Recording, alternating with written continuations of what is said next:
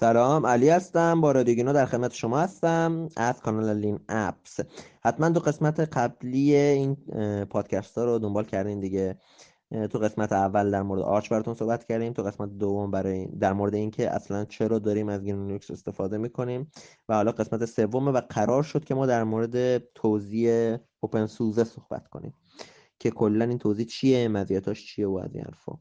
خب توضیح اوپن سوزه یه توضیح آلمانیه که توسعه داده شده برای آلمان ولی بعدها گسترده تر هم شده. شرکت ناول که این توضیح خرید توی سال 2005 نسخه اوپن ازش داد بیرون یعنی اوپن سورس که بهش گفت اوپن سوزه قبلا اسمش سوزه بود و متن باز هم نبود توضیح تجاری بود و مشتق شده از SLS بود. خب کلا کلمه سوزه هم معنای آلمانی SLS هستش. کلا مذراتی که این توضیح داره یکی از بزرگترین مذراتش برای ما ایرانی ها اولین مشکلی که شاید بهش بر بخوریم اینه که حجمش خیلی بالاست. حجم بالاش نزدیک 5 گیگه شاید بیشتر. واسه توضیح اوپن سورس لب که بیشتر. این توضیح سه نسخه داره. یه نسخه مخصوص آرم یه نسخه مخصوص پشتیبانی. بلند مدت فکر کنم سه ساله نمی‌دونم چند وقت است. و یه نسخه تاندربرد که غلطانه.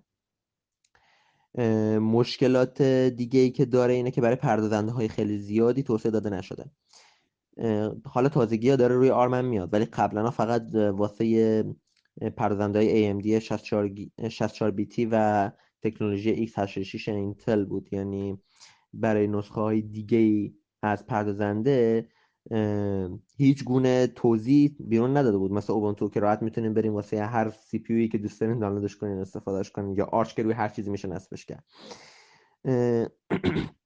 مشکل بعدی که این توضیح داره اینه که وقتی نصبش می‌کنیم نزدیک 2000 تا بسته رو همراه خودش نصب می‌کنه. حالا درسته که موقع نصبش میشه تعدادی از این بسته رو کمتر کرد ولی خب به خاطر اینکه این توضیح بیشتر مکانهایی که داخلش وجود داره بیشتر بخشهایی که وجود داره داخلش گرافیکیه این توضیح بسته خیلی زیادی به خودش نصب کرده. حالا بریم سراغ مزیتاش چون من دیگه مشکل توش ندیدم. البته می‌تونید بگردید مشکلات بیشتر پیدا کنید مثلا اینکه تمرکزش رو گذاشته روی KDE می‌تونه برای بعضی مشکل باشه چون دسکتاپ گنوم رو دوست دارن. ولی باید بگم که دسکتاپ گنوم هم واقعا روش لذت بخش من تست کردم خوب بود. مزیت هایی که این توضیح داره اولین مزیتش زایپره. چرا میگم زایپر که از مزیتاشه؟ چون واقعا تا حالا پکیج منیجری به این باهوشی ندیدم پکیج منیجر سالاس هم خیلی اوکیه ها به این نزدیکه ولی خب من زایپر رو بیشتر دوست دارم. چرا زایپر بیشتر دوست دارم؟ چون باهوشه. شما مخففه هر جا کلمه رو بهش بدین مثلا واسه نصب بسته هاتون می‌فهمه. همه پیش نیازهای بسته ها هم دونه دونه بهتون معرفی می‌کنه. شما می‌تونید انتخاب کنید کدومو نصب کنم الان همراهش کدومو نصب نکنم. اصلا دوست داشتی رو نصب نمی‌کنه دیگه. بعد برای نصب بسته ها خب اگه مثلا می‌خواین نسخه جدیدی بسته رو نصب کنین زایپر نمیاد و کلا بسته جدید رو دانلود کنه. فقط میاد تغییرات روش اعمال می‌کنه.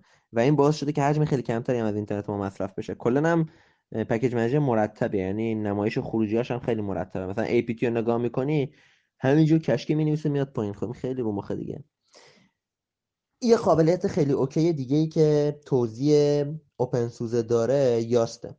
شاید خیلی از ما به کنترل پنل ویندوز عادت کردیم. خب توی توضیح اوپن سوزه هم همچین چیزی وجود داره که بهش میگیم یاست.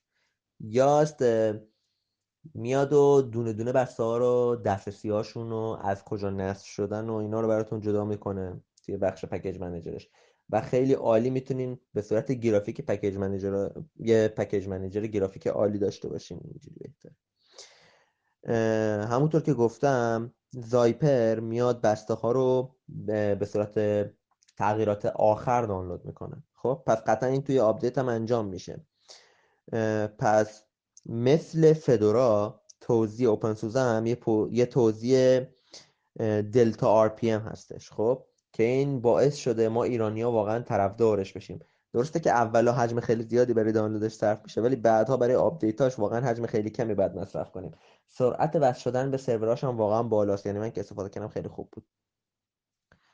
یه مزیت عالی دیگه ای که این توزیع داره اینه که درایورها نسبت به بقیه توزیع هاش بروزتره مثلا درایورهای NVIDIA نزدیک چهار ماه زودتر براش میاد و درایورهای AMD هم به خاطر که سخت افزارهای خیلی زیادی AMD بهش داده واقعا روش پایدارتر عمل می‌کنن.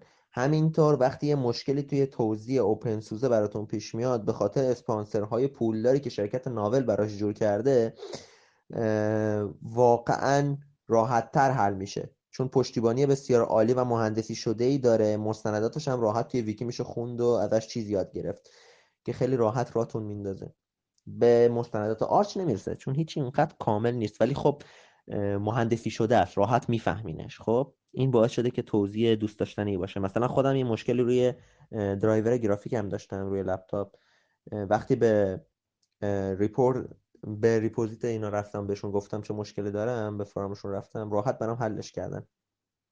چیزی که من چند سال باش مشکل داشتم روی لپتاپم داغ شدن گرافیک بود. حالا بی خیال. ممنونم که این پادکست رو گوش کردین. علی پاکرو هستم از لین اپس در خدمتتون هستم.